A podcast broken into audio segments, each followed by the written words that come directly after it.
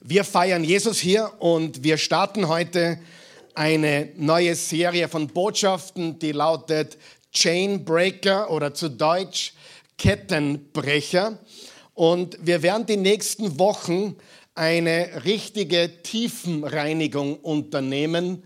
Wir werden mal so richtig sauber machen in unserem Leben und wir werden uns von den Ketten lösen, die uns plagen. Und ich möchte beginnen mit einer bisschen längeren Passage, so allzu lang ist sie gar nicht, aber sieben oder acht Verse sind es, Lukas Kapitel 4.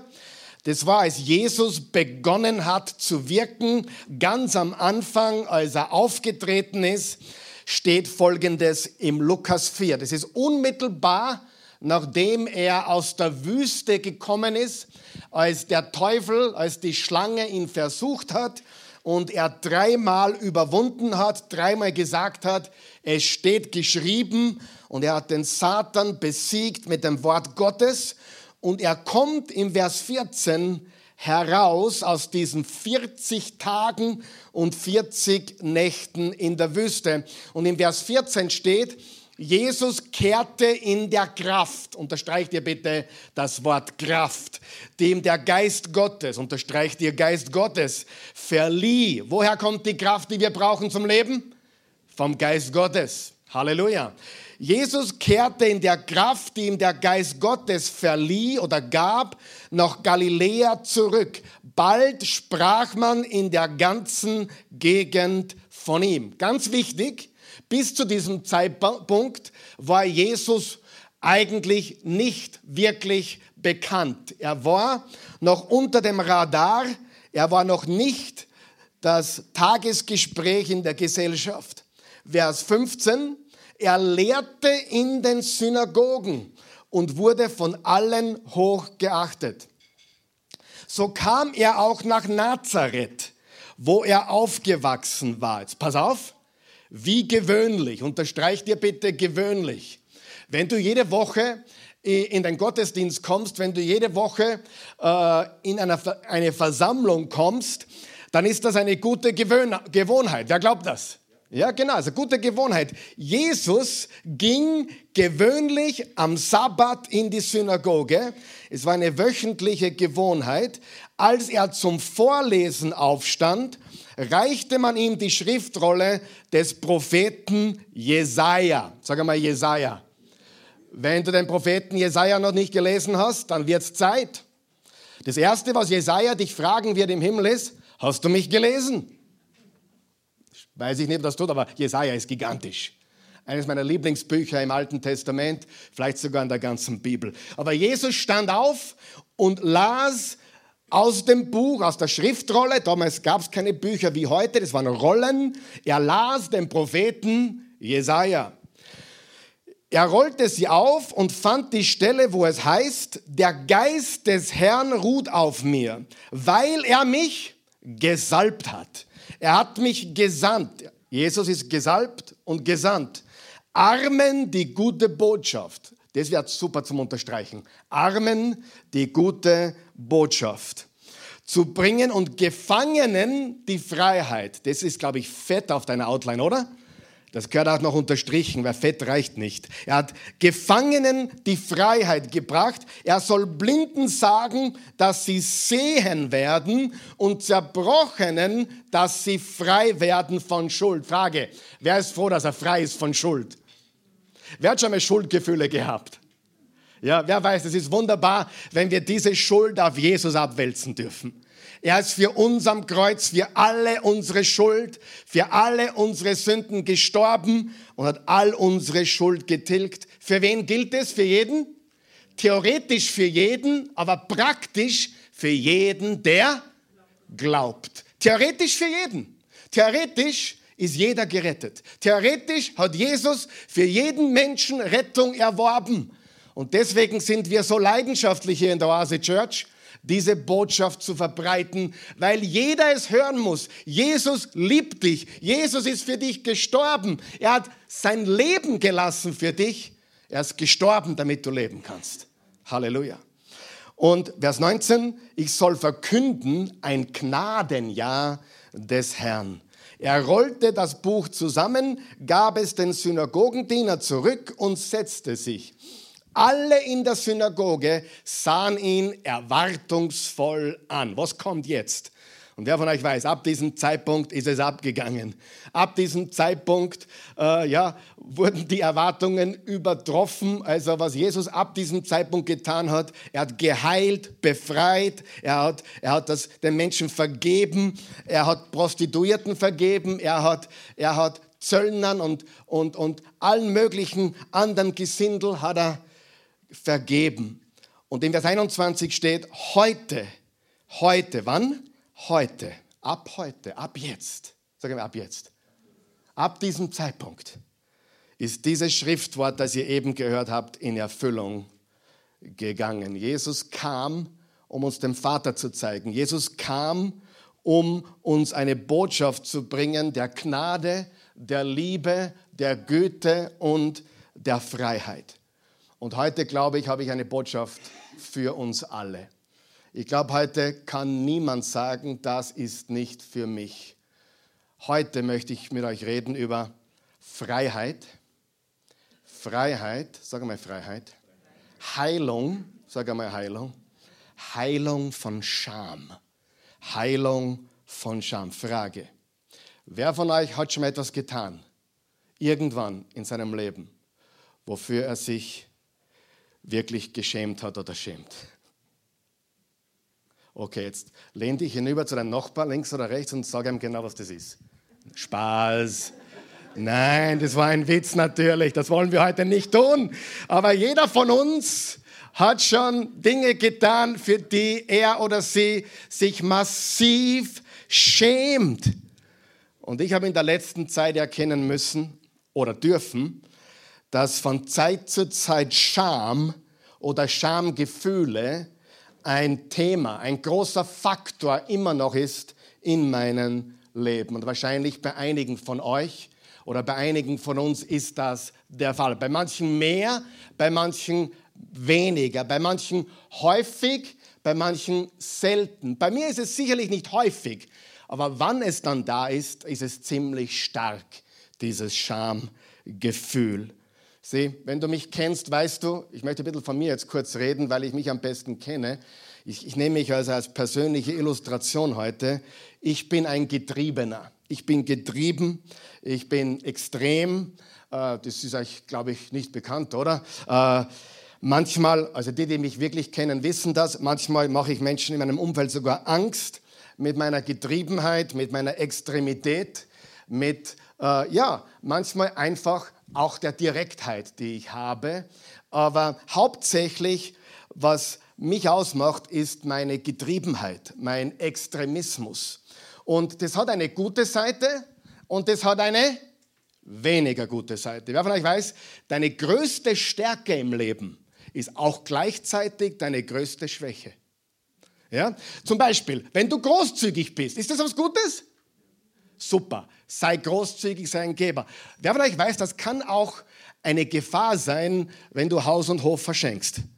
Vor allem an die falschen Leute. ja? Äh, wir müssen verstehen, deine größte Stärke ist gleichzeitig deine größte Schwäche in Verkleidung. Okay, wir müssen es nur richtig kanalisieren. Wenn du extrem bist, das ist was Gutes, aber es kann negativ verwendet werden. Deine größte Schwäche ist deine größte Stärke und deine größte Stärke ist deine größte Schwäche gleichzeitig.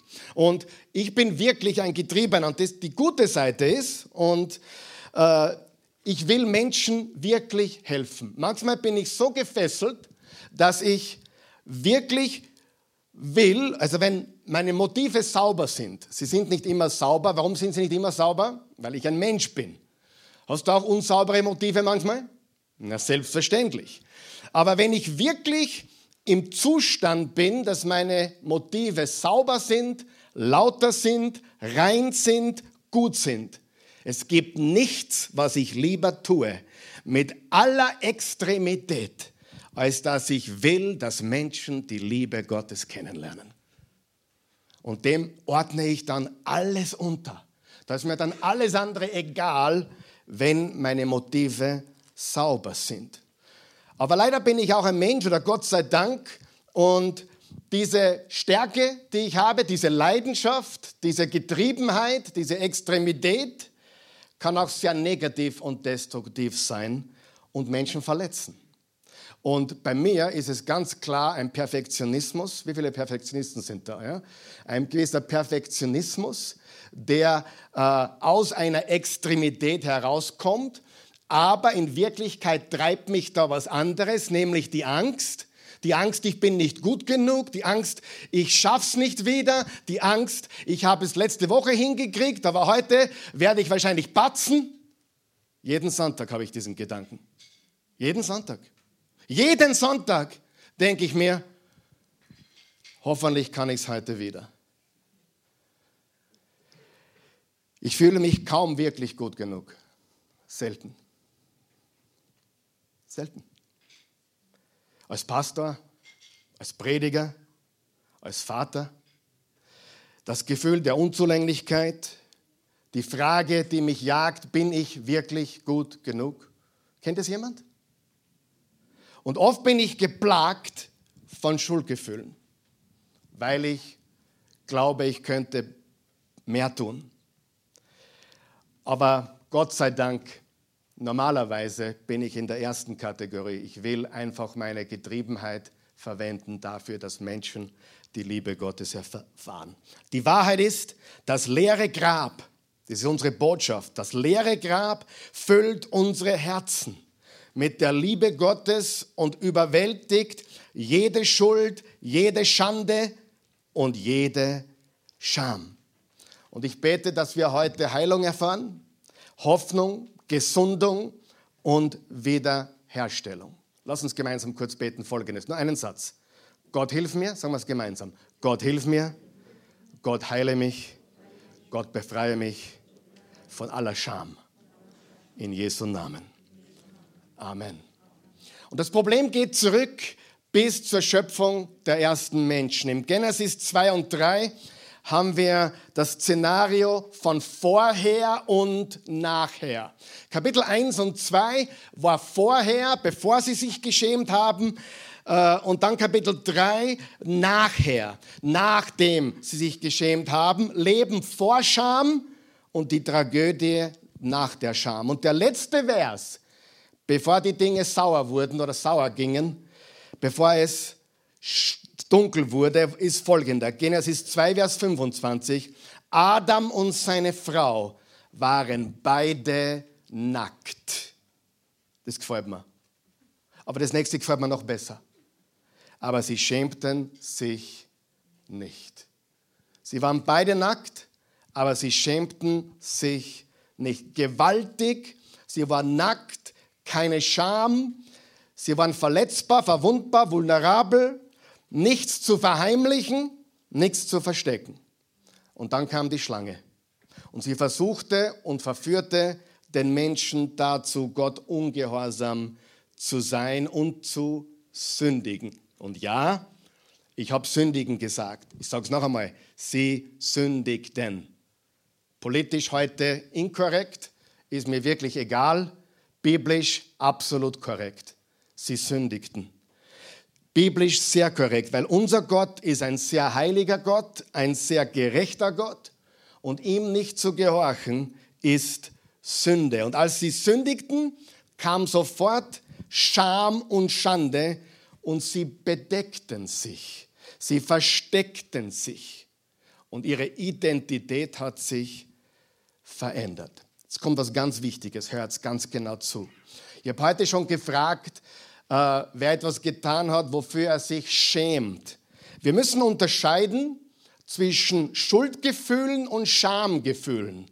Das sind zwei komplett verschiedene Dinge, weißt du das? Schuld spürst du, weil du was Falsches getan hast. Ist das was Gutes? Wenn du Schuldgefühle spürst, na, wenn du was Falsches getan hast, hoffentlich fühlst du dich schuldig damit du um Vergebung beten kannst und dann dich nicht mehr schuldig fühlen brauchst. Aber Schuldgefühle, und viele Christen sind immer noch schuldbeladen, Schuld bezieht sich auf etwas, was du getan hast. Ich habe etwas Schlechtes getan.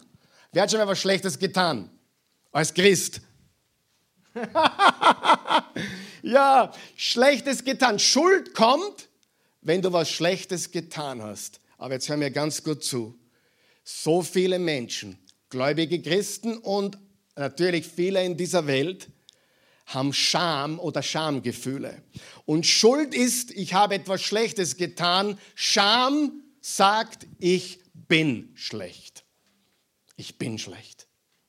Und das ist nicht nur das, was du getan hast, sondern deine Identität, wer du bist.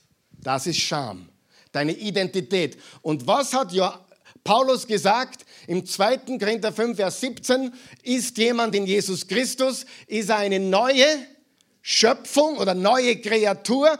Das Alte ist vergangen, Neues ist geworden. In Jesus Christus haben wir eine neue Identität. Das ist ganz entscheidend. Er hat nicht nur unsere Schuld getragen, na, gehen wir noch zurück. Er hat nicht nur unsere Sünden vergeben und unsere Schuld getragen, er hat auch unsere Scham beseitigt. Er hat uns eine neue Identität gegeben. Ich sündige, aber ich bin kein Sünder mehr. Ich bin die Gerechtigkeit Gottes. Ich habe viele Fehler, aber ich bin nicht der Fehler. Ich versage häufig, aber ich bin kein Versager. Ich mache manchmal dunkle, finstere Dinge, aber ich bin nicht die Finsternis. Ich bin Teil des Reiches des Lichts. Eine komplett neue Identität. Da geht es nicht darum, ob du immer richtig tust, da geht es darum, wer du geworden bist. Und wenn es eines gibt, was jeder Christ verstehen muss, ist, wer bin ich? Wer bin ich? Wer bin ich geworden, als Jesus mich freigekauft hat? Du wirst hineingeboren in eine neue Familie. Du wurdest adoptiert in eine neue Familie. Es ist sehr interessant, dass sowohl die neue Geburt wie die Adoption zwei verschiedene Metapher sind, dafür ein Kind Gottes zu werden. Ja? Äh, ich kenne jemanden, der hat äh, physisch gezeugte Kinder, also leibliche Kinder, hat aber gleichzeitig auch Adoptivkinder. Und ich fragte ihn einmal, ist da ein Unterschied? Was hat er, glaubst gesagt? Nein, sind meine Kinder. Und dann sagt er was ganz Interessantes. Manchmal sind die Adoptivkinder sogar noch besonderer, weil die habe ich bewusst gewählt. Wer von euch weiß, was man zeigt, kann man sich nicht aussuchen. Hm. Ist so. Leider. Oder Gott sei Dank. Was man zeigt, kann man sich nicht aussuchen. Aber welches Kind du adoptierst, und das ist wunderbar, kann man sich aussuchen. Und Gott sagt, damit sie es richtig versteht, ihr seid nicht nur neu geboren, ihr seid auch adoptiert. Und laut hebräischem Gesetz im Alten Testament konntest du dein leibliches Kind zur Adoption freigeben, aber ein adoptiertes Kind nie wieder loswerden. Das ist genial. Das heißt, wenn du heute Abend sündigst, weil du dumm bist, du, wer, wer, glaubt mir, wenn man, wenn man sündigt, ist man dumm. Ja? Wir, ja, können wir so hart sein? Das ist einfach. Warum ist es dumm? Weil es uns in die falsche Richtung führt. Also, ah, super Pastor, wenn ich das eh nie verlieren kann, dann kann ich wieder sündigen. Halleluja. Du hast was grob missverstanden. Ja? Das führt ins Elend. Ja? Und nein, du bleibst sein Kind. Du bleibst sein Kind. Du bist geboren und adoptiert in die Familie Gottes.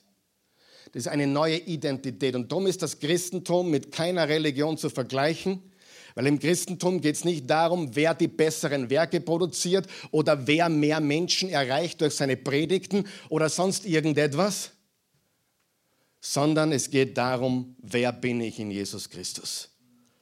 Ich habe ein Zitat gefunden von einer amerikanischen Autorin über Scham. Da steht folgendes. Ich glaube, es steht auf der Outline, ansonsten steht es vorne oder, oder im Bildschirm. Scham ist das äußerst schmerzhafte Gefühl oder der Glaube daran, dass wir fehlerhaft und daher der Liebe und Zugehörigkeit unwürdig sind. Etwas, das wir erlebt, getan oder nicht getan haben, macht uns einer wahren oder wahrhaftigen Beziehung unwürdig. Was steht hier? Menschen, die sich schämen oder mit Scham leben,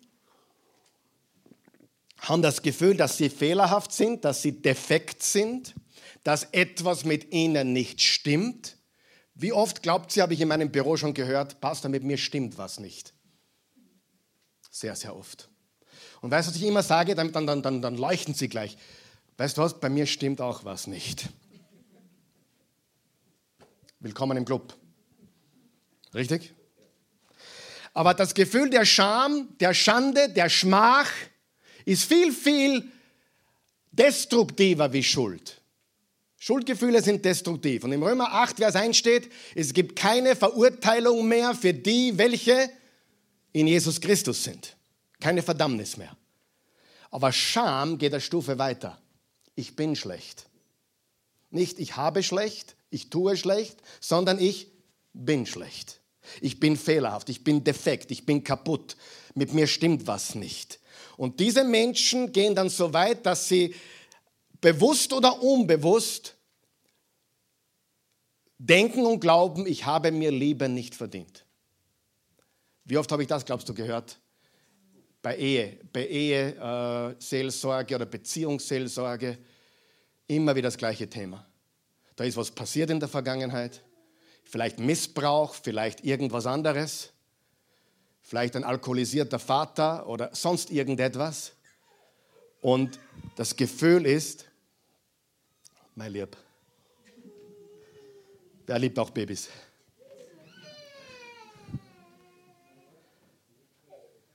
Wunderbar. Also gar kein Baby mehr. So ein großer. Großer, mein Freund.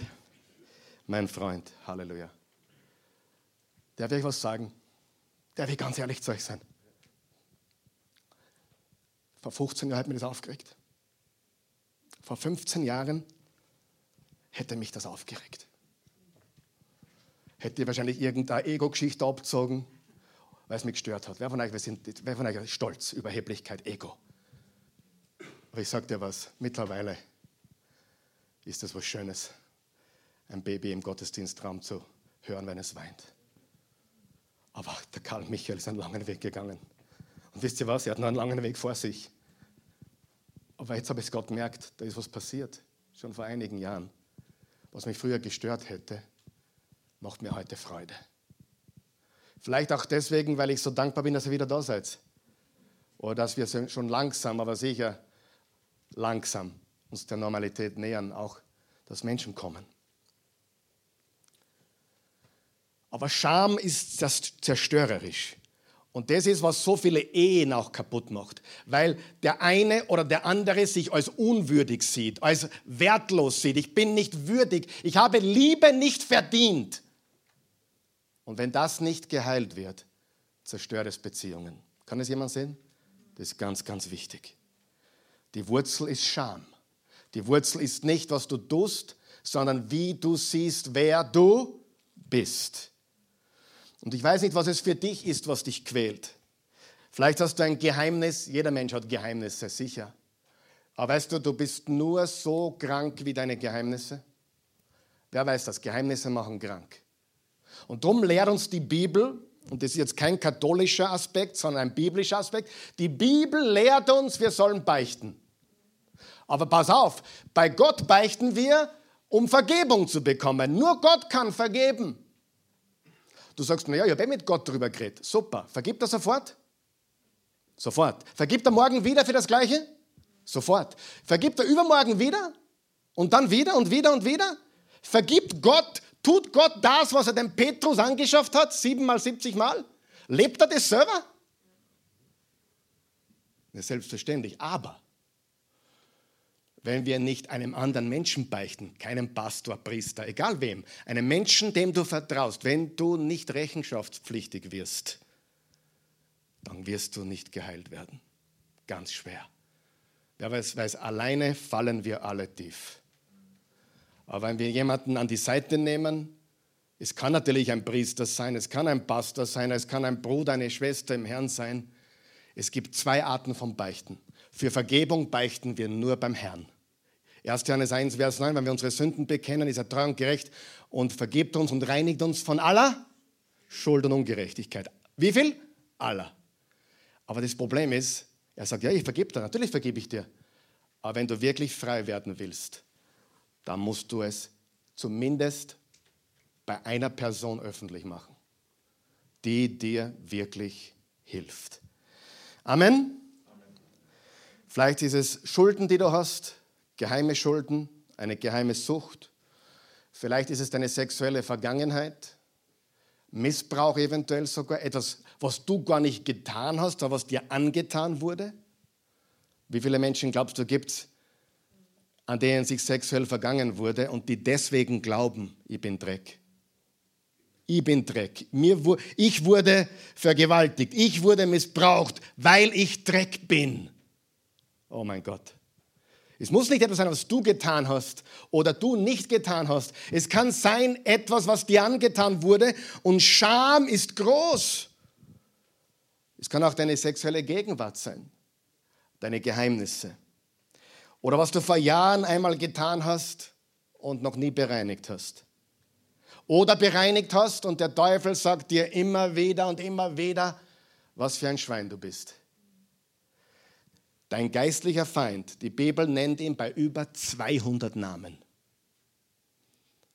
Versucher, Satan, Schlange, Drache, Lügner, Erzlügner, Mörder, Ankläger. Wer ist der Ankläger? Unser Widersacher, der Teufel, der dir ständig versucht, diese Sache einzureden und, jetzt kommt's, mit deiner Identität in Verbindung zu bringen. Du bist. Nicht du hast schlecht getan, du bist. Nicht du hast einen Fehler gemacht, du bist ein Fehler. Nicht du hast einen Unfall gebaut, du bist ein Unfall.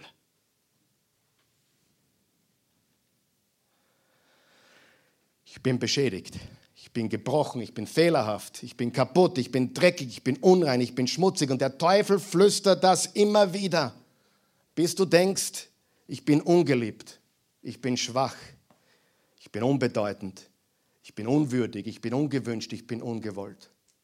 Und ohne es zu merken, können wir etwas nehmen, was wir getan haben, oder sogar etwas, was uns angetan wurde, und fälschlicherweise, sag mal fälschlicherweise, fälschlicherweise mit unserer Identität in Verbindung zu bringen. Und dann beginnen wir schambasierend zu denken. Wir beginnen uns schambasierend zu verhalten. Scham, Schande, Schmach. Und wer von euch glaubt und weiß, Jesus macht uns, macht, möchte uns davon freimachen. Es gibt nichts, was er nicht vergibt. Und es gibt nichts, was, von, was, dich von seiner Liebe trennt. Im Römer 8, Vers 37 bis 39. Wir sind mehr als Überwinder durch Christus. Nichts und niemand, weder Hohes noch Tiefes, weder Dunkles noch das, noch das Licht, weder Engel noch Dämonen, weder Tod noch Leben. Nichts und niemand kann mich von der Liebe Gottes trennen, die er uns in Jesus Christus geschenkt hat. Dieses schambasierende Denken ist so verflixt gefährlich und destruktiv. Unzählige Ehen gehen zugrunde genau daran. Unzählige Beziehungen gehen kaputt daran. Ist heute kein Eheseminar, aber darum sage ich immer wieder, die richtige Person gibt es nicht. Arbeite daran, dass du richtig wirst. Eine der größten Lügen in der Gesellschaft ist, ich muss die richtige Person finden. Nein, wenn zwei Kranke zusammenkommen, haben wir ein großes Problem, oder? Haben wir Krankheit zum Quadrat. Wenn ein Gesunder zu, zu, mit einem Kranken zusammenkommt, gibt es auch ein Problem, richtig? Das heißt, wer, wer stellt sicher, dass unsere Beziehung forever ist und wirklich funktioniert? Wer? Zwei gesunde Menschen. Und wer kann gesund machen? Jesus Christus. Sieh, den größten Fehler, was junge Leute machen. Ich bin jetzt unglücklich, aber dann, wenn wir verheiratet sind, dann bin ich glücklich. Ich gebe einen ganz wichtigen Tipp. Vorher nicht glücklich, nachher ganz kurz glücklich und dann noch unglücklicher.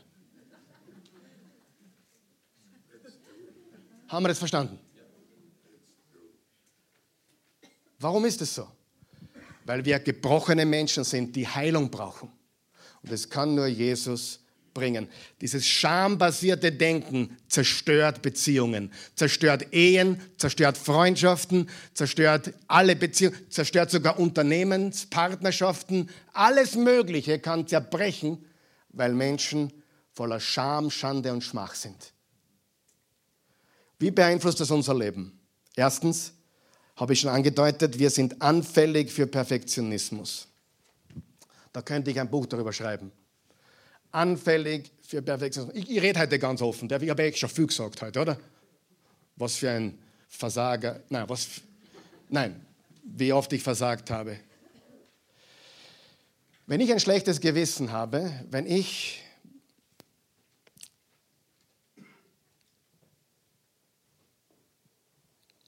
ich fange an, Ordnung zu machen. Ich, ich bringe Dinge in Ordnung, die eh schon ordentlich sind, aber ich tue umordnen. Beginne mein Büro zu ordnen. Wenn ich mit mir nicht im Reinen bin, dann muss ich außerhalb reinigen. reinigen. Wer weiß, was ich meine? Wer kennt das? Dieser Perfektionismus. Weil innen bin ich nicht okay, daher muss ich äußerlich Sachen in Ordnung bringen. Ich weiß, es gibt das Extrem auch, die machen dann noch mehr Saustall. Das gibt es auch. Aber mein Perfektionismus ist getrieben aus Angst und Schuldgefühlen. An wirklich guten Sonntagen gehe ich her mit gleichem Respekt, gleicher Leidenschaft, gleicher Hingabe wie immer. Aber mir ist nicht so wichtig, dass es jedes Wort perfekt sitzt, sondern mir ist wichtig, dass die Botschaft exzellent ist. Wenn ich einen schlechten Sonntag habe, dann tendiere ich perfektionistisch zu sein und dann stört mich alles. Weißt du, was ich meine? Schambasiertes Denken führt bei vielen Menschen zu einem Perfektionismus. Was ist der Unterschied zwischen Exzellenz, was Gott möchte für unser Leben, und Perfektionismus? Exzellenz wird getrieben von Liebe. Ich will das Beste tun und das Beste geben, weil ich Gott liebe und die Menschen. Perfektionismus ist Ego, Angst. Das ist der große Unterschied. Zweitens, wenn wir Schamgefühle haben, sind wir sehr kritisch zu uns selbst, ich zumindest, was uns dazu treibt, anderen gegenüber sehr kritisch zu sein. Hey, wenn jemand ständig kritisiert, weißt du, wer das Problem hat? Wahrscheinlich der Kritisierer. Ja. Wir sind sehr kritisch zu uns selbst, was uns dazu treibt, anderen gegenüber sehr kritisch zu sein. Und drittens, wir denken selbstzerstörerische Gedanken, um uns vor Enttäuschung zu schützen. Wie schaut das aus? Ja, du bist schon zweimal verheiratet gewesen und um dich zu schützen vor weiteren Enttäuschungen sagst du, nie wieder einen Mann. Wer kennt so jemanden? Nie wieder einen Mann. Nie wieder ein Geschäftspartner. Weil die letzten zwei Geschäftspartner haben mich übers Ohr gehaut und die letzten zwei Freundinnen haben mich betrogen und der, Letz der letzte Mann war sowieso ein Geisteskranker. Nie wieder. Und wir denken, dass wir uns so schützen. Aber was tun wir in Wirklichkeit? Das ist selbstzerstörerisches Denken. Wer von euch weiß, die Zukunft muss nicht so sein wie die Vergangenheit. Wir brauchen diese Hoffnung, wir brauchen diese Vision, aber wer muss sich ändern zuerst? Ich. Weißt du, was ich gelernt habe, wenn ich bete? Ich bete in letzter Zeit mehr und mehr und ich hoffe, ich kann noch mehr beten. Es ist nicht so, so ich, ich habe große, große Freude am Bibellesen und am Studieren. Beim Beten tue ich mir manchmal noch schwer und ich glaube, da geht es vielen von euch so, weil ich bin so leicht abgelenkt. Ja? Wenn ich bete und richtig drin bin, was glaubt, kriege ich jedes Mal aufgezeigt? Karl Michael, du musst dich ändern. Gott arbeitet an mir. Er arbeitet an meinem Herzen. Und weil wir nichts mehr riskieren, weil wir so oft enttäuscht wurden und weil, weil die letzten drei uns übers Ohr gehaut haben und die letzten drei Gemeinden waren sowieso erschmoren. Wie viele Christen gibt es in Wien, die in keine Kirche mehr geben, gehen, weil sie vielleicht zwei, drei Erfahrungen hatten mit einem Pastor oder einer Gemeinde? Ich, es gibt mehr Christen in Wien, die in keiner Gemeinde sind, als in einer.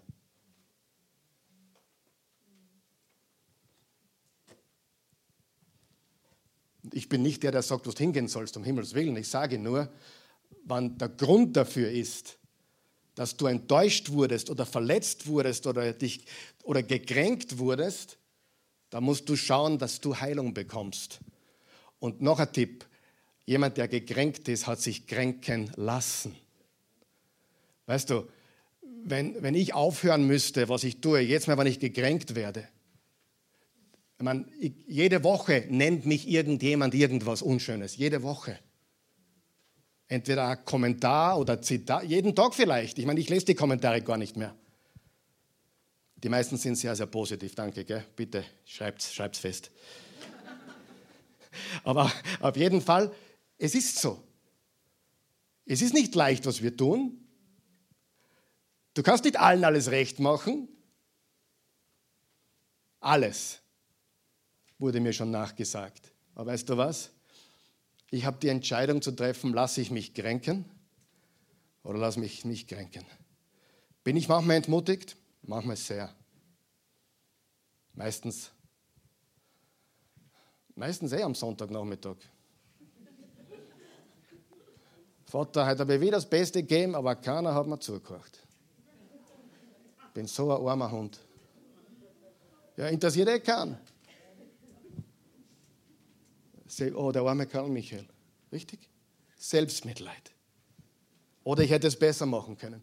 Oder ich war ein bisschen zu hart vielleicht. Oder ich war zu weich. Oder ich war sonst irgendetwas. Ständig haben wir diese Dinge. Und zu sagen, ich mache es nie wieder, weil ich habe es letzte Mal nicht geschafft, das wäre eine selbstzerstörerische Gedankenform und es ist ein Werkzeug aus dem Werkzeugkasten des Teufels. Wer glaubt, er hat da ein paar Tools in seiner Werkzeugkisten? In seinem Werkzeugkasten sind viele Waffen. Und eines der größten ist Schuldgefühle und eines der allergrößten ist Scham und Schande. Du bist nichts, weil du Punkti, Punkti, Punkti. Du bist nichts, weil sonst wäre dir das nicht passiert. Du bist nichts. Du bist ein schlechter Vater, sonst wäre das nicht passiert. Du bist eine schlechte Mutter, sonst wäre das nicht passiert. Du bist ein schlechter Geschäftsmann, sonst hätte dein Unternehmen überlebt. Wer von euch weiß, guten Menschen in dieser Welt passieren schlechte Dinge? Come on, wer weiß das? Das ist sehr unpopulär in manchen christlichen Kreisen, weil wenn du nur genug Glauben hast, wird alles super. Halleluja. Nein, das ist nicht die Wahrheit. Wenn du genug Glauben hast, dann bist du immer ein Überwinder. Du kannst durch Täler gehen, es kann schwer sein, aber du kommst auf der anderen Seite heraus, besser raus, stärker raus. Aber entmutigt sind wir alle von Zeit zu Zeit. Wir dürfen nur nicht aufgeben und sagen, jetzt gebe ich auf, jetzt mache ich nicht weiter, weil ich enttäuscht wurde. Ich erzähle noch ein paar Sachen aus meinem Leben. Ist das okay? Ich kann mich noch erinnern, als ich das erste Mal Pornografie gesehen habe. Wisst ihr, was das ist, Pornografie? Wollte mal fragen. Pornografie, und zwar 1983 oder 84 in diesem Schuljahr. Ich war in der siebten, also ich war im dritten Gymnasium, bevor ich in die Hauptschule gewechselt bin, wegen meiner guten Noten. Ich hatte eine Nachprüfung in Englisch, Nachprüfung in Mathematik, Nachprüfung, die, ich glaube in Religion und, und Turnen ich, bin ich durchgekommen. Aber weißt du was? Man kann auch mit der Hauptschule erfolgreich werden. Halleluja! Hey, schickt eure Kinder in die Hauptschule, macht es nicht fertig. Amen. Halleluja! Dieser ganze Schmoren von Druck. Ich nenne den österreichischen Druck. Hey, ich freue mich auch, wenn die Kinder laut tanzen haben, aber es passiert halt nicht. In meiner, in, meiner, in meiner Familie niemand. Ja, Musterschüler ausgeschlossen. Aber wer von euch weiß, man kann auch als, als Schulabbrecher sogar erfolgreich werden. Weißt du, wichtig ist nicht, wo du herkommst. Wichtig ist, wo du beginnst und wo du hingehst. Sieh, wichtig ist nicht, wie schnell du bist. Wichtig ist die Richtung, die du eingeschlagen hast. Du kommst auch noch links, wenn du zu Fuß gehst. Du musst nur einen Schritt nach dem anderen setzen in die richtige Richtung. Mein Sohn, der Samson, wir machen coole Sachen. Neulich sind wir von Mödling, wo, ich, wo wir wohnen, in die Oase gegangen. Er, er ist ein Geher und ein Renner. Er, er rennt, er ist der Schnellste in der Schule. Er ist ein Sprinter. Er sagt, Daddy, ich bin äh, long, long Distance bin ich nicht so schnell, aber bei kurzen Distanzen bin ich der Schnellste in der ganzen Schule. Aber der Zweitbeste wird immer schneller, kommt mir vor. Sag ich, ja, muss dort sein. Neulich sind wir gegangen von Mödling, neun Kilometer von zu Hause daher, also laut Navi. Wir sind gegangen von Mödling durch Marienzersdorf, dann sind wir durch die Shopping City durchmarschiert. Das ist eh auf der, so parallel zur, zur, zur Triester, perfekt. Dann haben wir Eis gegessen. Also die Shopping City an dem Tag hat mir 30 Euro gekostet. Ja? Eis, Hamburger, Daddy, ich habe schon Durst wieder, ich bin hungrig. Und dann sind wir auf der anderen Seite rausgekommen und den Rest hier raufgegangen. Nach zwei Stunden waren wir da. Und neulich fragte er mich, äh, weil, weil meine Schwester und, und meine Mama, als sie noch gelebt hat, lebten im Müllviertel. Das ist im oberen Oberösterreich an der tschechischen Grenze. Ja, wunderbare Gegend. Für den, der es mag, das Hexte. Ähm, na, ich liebe es dort. Und dann fragt er mich, kann man dort hingehen? Sagt er, sicher kann man das. Wie lange brauchen wir, fragt er mich. Ja, wie viel Zeit hast Oder kannst mit dem schnellsten Rennauto in die falsche Richtung fahren und kommst nie ins Müllviertel. Richtig? Die Richtung muss stimmen. Nicht die Geschwindigkeit immer. Wie bin ich auf das abgekommen? Keine Ahnung. Pornografie. Keine Ahnung. Ich komme von Porno auf Spazierengehen durch die SCS. Was beinahe, beinahe dasselbe, ja. Aber der, der Laszlo, der Laszlo, genau, der Laszlo, das war damals mein Freund, der war zwei Jahre, der ist schon zweimal sitzen geblieben. Und, und der brachte eines Tages Hefteln mit in die Schule. Und ich konnte mich noch erinnern, bei mir hat es gebrodelt. Wow, die Bege das Adrenalin ist. Schau, kennt ihr das? Kennt ihr das?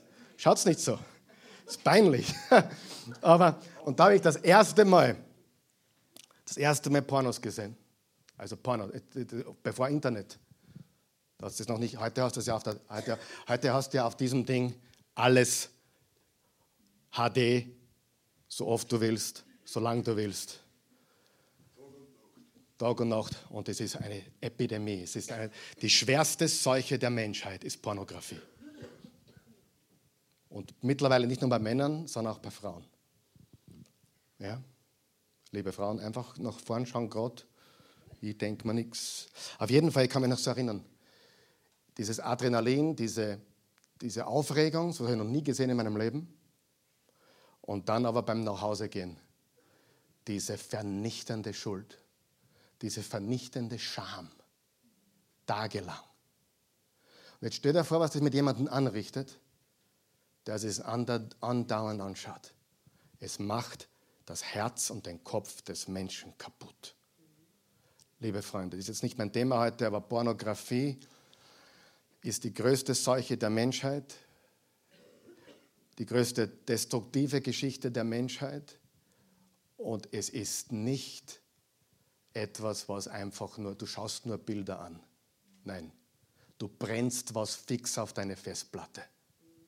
Und spätestens, wenn du verheiratet bist, ist das ein großes Problem. Weil du nur falsche Sachen angeschaut hast. Pornografie ist ja falsch, das ist ja nicht einmal echt. Das ist ja, red einmal mit einem Pornodarsteller. Das ist nichts, das ist gestellt. Das ist, hat mit Liebe gar nichts zu tun. Das zerstört den Menschen. Komplett. Also der Laszlo ist schuld. Nein, also ganz ein guter Freund von mir gewesen. Das war damals, bevor er überhaupt, das, das war noch Jugoslawien. Er war, er war in Jugoslawe. Das war damals einer meiner besten Freunde, äh, vom Fußballplatz auch. Und dann, dann habe ich den Horst kennengelernt. Das war Österreicher. Und der hat mir gezeigt, wie man beim Hofer Schokolade stüt. Ja. Wir haben Schokoladentaufen gefladert beim Hofer. Ja. Also das Schlimmste war damals mit dem Hofersackel durch die Gegend gehen, oder? Also mir hat die Mama geschickt zum Hofer und dann mit dem Hofersackel haben wir gesagt, Mama, ich mache alles. Ich gehe zum Konsum und ich gehe, Konsum, kennst du das noch? Ich gehe zum Konsum und ich gehe, keine Ahnung, zum ADEC und spar, aber in den Hofer gehe ich nicht. Proletenladen. Wer weiß, was ich meine? Hofersackerl, schlimm. Heute, heute, heute, heute ist ja Hofer super, oder?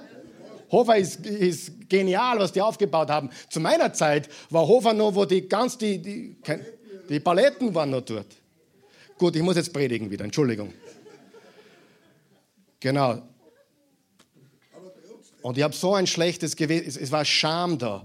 Und dann, ich war der Klein, ich habe mit, mit 15 ausgeschaut wie 11.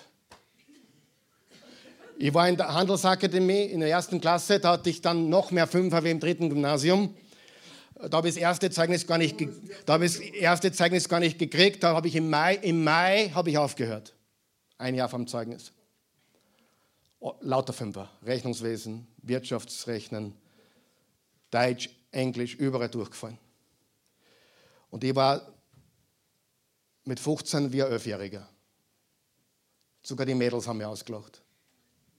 Meine Spitznamen waren Pinsel, Kurzer, abzwickte. Gott sei Dank bin ich dann mit 16, 25 Zentimeter gewachsen. Halleluja. Heute bin ich ein großer Mann. 1,79,5.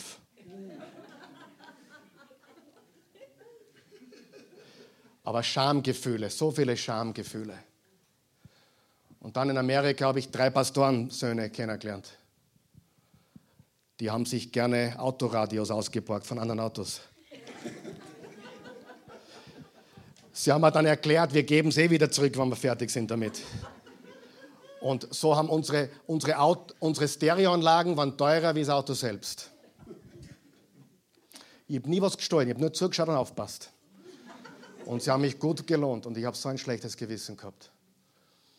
Äh, einer hat zwei Jahre einer wurde, ich wurde nie erwischt. Ich war, dann, ich war dann Gott sei Dank weg, war schon auf der Bibelschule. Mein Leben hat sich komplett verändert. Ich erspare euch jetzt die Länge, ich bin jetzt schon drüber. Aber äh, drei Pastorensöhne. Der eine hat zwei Jahre bedingt bekommen, bis er erwischt worden ist, und einer ist dann letztendlich sogar auf eine wirklich kriminelle Bahn gekommen. Der war zehn Jahre im Hochsicherheitsgefängnis. Ist jetzt frei, ist verheiratet, predigt auch das Evangelium. Alle sind wir Prediger geworden. Halleluja. Alle. Alle. Alle sind wir Prediger geworden. Und es war so lustig es war Mitte, Mitte der 2000er Jahre, war einer dieser Pastoren, der heißt Scott Turner, cooler Mann, hat eine Gemeinde in Oklahoma mit 1500 Leuten, war hier Gastsprecher, mit dem haben wir diese Radios ausgeborgt.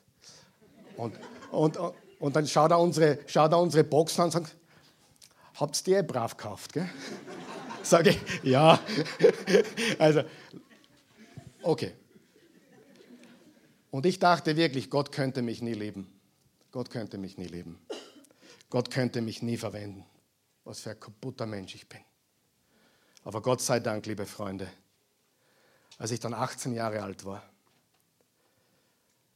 habe ich mein Leben Jesus komplett ausgeliefert. Habe gesagt, und was noch spannend war, ist, ich wollte auf die Universität gehen. Ich hätte ein Tennisstipendium bekommen, komplettes Tennisstipendium. Und aufgrund, ich wurde dann aus der Schule geworfen für meine Taten. Und dann haben sie mir verboten, auf die Universität zu gehen. Die haben mich nicht angenommen. Aber das Bible College hat mich aufgenommen. Und so kam ich aufs Bible College. Und der Rest ist Geschichte. Wer weiß, wo ich heute wäre, wenn ich ein normales Leben gehabt hätte. Gott kann deinen Mist verwenden. Er kann deinen Mist recyceln, egal was deine Vergangenheit ist. Er kann damit was machen. Halleluja. Und die, die am schwersten gesündigt haben, lieben ihn am allermeisten. Die von ganz tief raufkommen, schätzen es am allermeisten. Wenn du immer brav warst, bist du vielleicht einer von denen, die sagen, was brauche ich, was ich Rettung? Ich bin eh brav. Du bist zu bedauern. Wir sind alle Sünder. Und Jesus kam und ich schäme mich meiner Vergangenheit nicht mehr. Meine Vergangenheit ist bedeckt von der Gnade Jesu Christi. Meine Sünden sind vergeben und er hat mich neu gemacht. Und das treibt mich, wenn ich wirklich saubere Motive habe, die ich leider nicht immer habe, leider. Das treibt mich, diese Botschaft zu verbreiten und den Menschen klarzumachen, Jesus liebt dich. Aber ich kämpfe manchmal immer noch. Und dann kommt der Perfektionismus wieder. Weil ich möchte allen helfen. Und dann, und dann habe ich Angst. Ich bin nicht genug, ich bin mangelhaft, ich kann nicht überall gleichzeitig sein. Und du kannst dir vorstellen, ich, ich enttäusche jede Woche Leute. Kannst du da hinkommen, kannst du das machen? Und ich muss oft Nein sagen. Es tut weh. Ich bin nicht genug und werde es nie sein, aber durch ihn bin ich mehr als genug. Also wenn du sagst, ich bin schlecht, dann sagst du eigentlich die Wahrheit, aber nur die Hälfte der Wahrheit. Es stimmt, dass ich manchmal schlecht bin, dass ich manchmal hart bin, dass ich manchmal nicht liebevoll bin. Aber es stimmt auch, dass ich ein neuer Mensch bin. Und dass er mich erlöst hat und dass er mich frei gemacht hat von aller Schuld. Der einzige Weg, und das ist jetzt der Punkt, auf den wir kommen, geheilt zu werden, ist Doppelpunkt. Fokus weg von mir selbst und Fokus auf Jesus Christus. Du auf dich schaust, dann erlebst du vielleicht Schuldgefühle und Scham. Wenn du auf Jesus schaust, dann erlebst du Freiheit und Liebe. Hebräer 12, so wollen wir, so wollen denn auch wir, da wir uns von einer solchen Wolke von Zeugen umgeben sind, alles, was uns beschwert und besonders die uns so leicht umstrickende Sünde ablegen und mit standhafter Ausdauer in dem uns obliegenden Wettkampf laufen, indem wir dabei hinblicken auf Jesus, den Anfänger und Vollender des Glaubens, der um den Preis der Freude, die ihn als Siegeslohn erwartete, den Kreuzestod erduldete und die Schmach, unterstreicht ihr Schmach, die Schmach, die Schande, für nichts geachtet, dann sich aber zur Rechten des Vaters, des Thrones Gottes gesetzt hat. Er hat die Schmach erlebt und für nichts geachtet. Ich nehme die, Schwa die Schmach auf, auf mich, damit du frei sein kannst. Er wurde für uns beschämt. Er wurde nackt an ein Folterinstrument genagelt. Und er sagte eigentlich, Scham, du hast keine Power. Nackt auf einem Kreuz. Die Jünger waren fertig. Ihr Leben war zu Ende. Am Freitag, sie waren kaputt. Am Samstag waren sie nirgends zu finden. Und am dritten Tag wurde der Stein weggerollt. Ich möchte mit einem Vers schließen, Josua 5, Vers 9. Hört ihr den Vers genau an. Jahwe sagte zu Josua, heute habe ich die ägyptische Schmach von euch abgewälzt. Die ägyptische Schmach oder die ägyptische Schande das Volk Israel war in Ägypten 430 Jahre. Sie waren Sklaven. Und Josua, durch Mose und Josua kamen sie heraus. Heute habe ich die ägyptische Schmach von euch abgewälzt. Deshalb wird der Ort bis heute Gilgal, was Abwälzung heißt, genannt. Frage, was wurde am ersten Tag der Woche, am ersten Ostersonntag weggewälzt? Der Stein.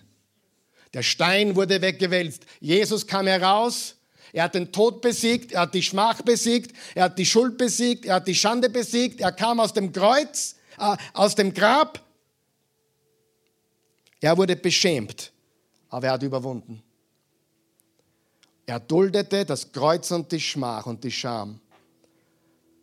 Das Problem mit den Ägyptern war, Gott hat sie aus der Sklaverei herausgeführt, aber die Sklaverei war immer noch war immer noch da. Immer noch da. Sie waren frei, aber die Sklaverei war immer noch Im Kopf waren sie immer noch Sklaven. Eine Generation nach der anderen ist im Sklaventum in Ägypten geboren worden. Und jetzt kommt Moses und Josua und führt sie heraus. Ganz unten auf deiner Outline steht, ich bin nicht.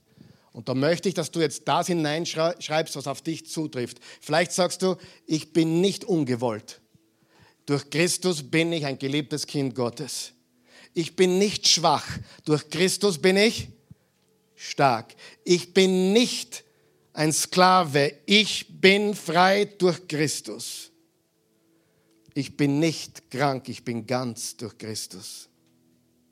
Ich bin mutig und stark. Ich bin kein Versager. Durch Christus bin ich mehr als ein Überwinder. Scham, du hast keine Power. Du bist besiegt. Die Schmach wurde weggerollt, wie der Stein am Ostersonntag. Lieber Freund, egal wer du bist, ob du zuschaust oder hier bist, du bist geliebt, du bist gewollt, du bist kein Unfall. Menschen haben dich vielleicht nicht unbedingt geplant, aber Gott hat dich geplant vor der Erschaffung der Welt. Er hat einen Plan für dein Leben. Lass uns bitte aufstehen. Und er möchte dich heute frei machen von aller Schmach, von aller Schande, von aller Scham. Er will, dass du deine Schuld bei ihm ablädst, dass er deine Schuld tragen kann für immer und ewig und dass er dir eine neue Identität gibt, wenn du ihn noch nicht kennst. Wenn du ein Jesus-Nachfolger bist, dann bist du ein Kind Gottes. Du bist ein Sohn, du bist eine Tochter. Du bist eine neue Kreatur, das Alte ist vergangen. Neues ist geworden. Wenn du hier bist heute oder zusiehst, diese Botschaft mitverfolgst,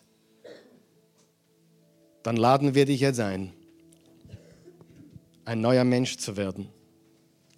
Jesus Christus kann das. Er ist der Einzige, der das tun kann, der dich herausholen kann aus der Finsternis und dich transferieren kann ins Reich des Lichts in einem Augenblick.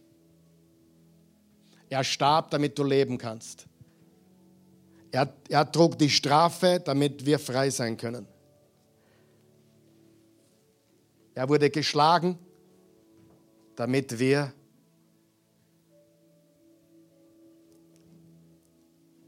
seine Gnade empfangen können.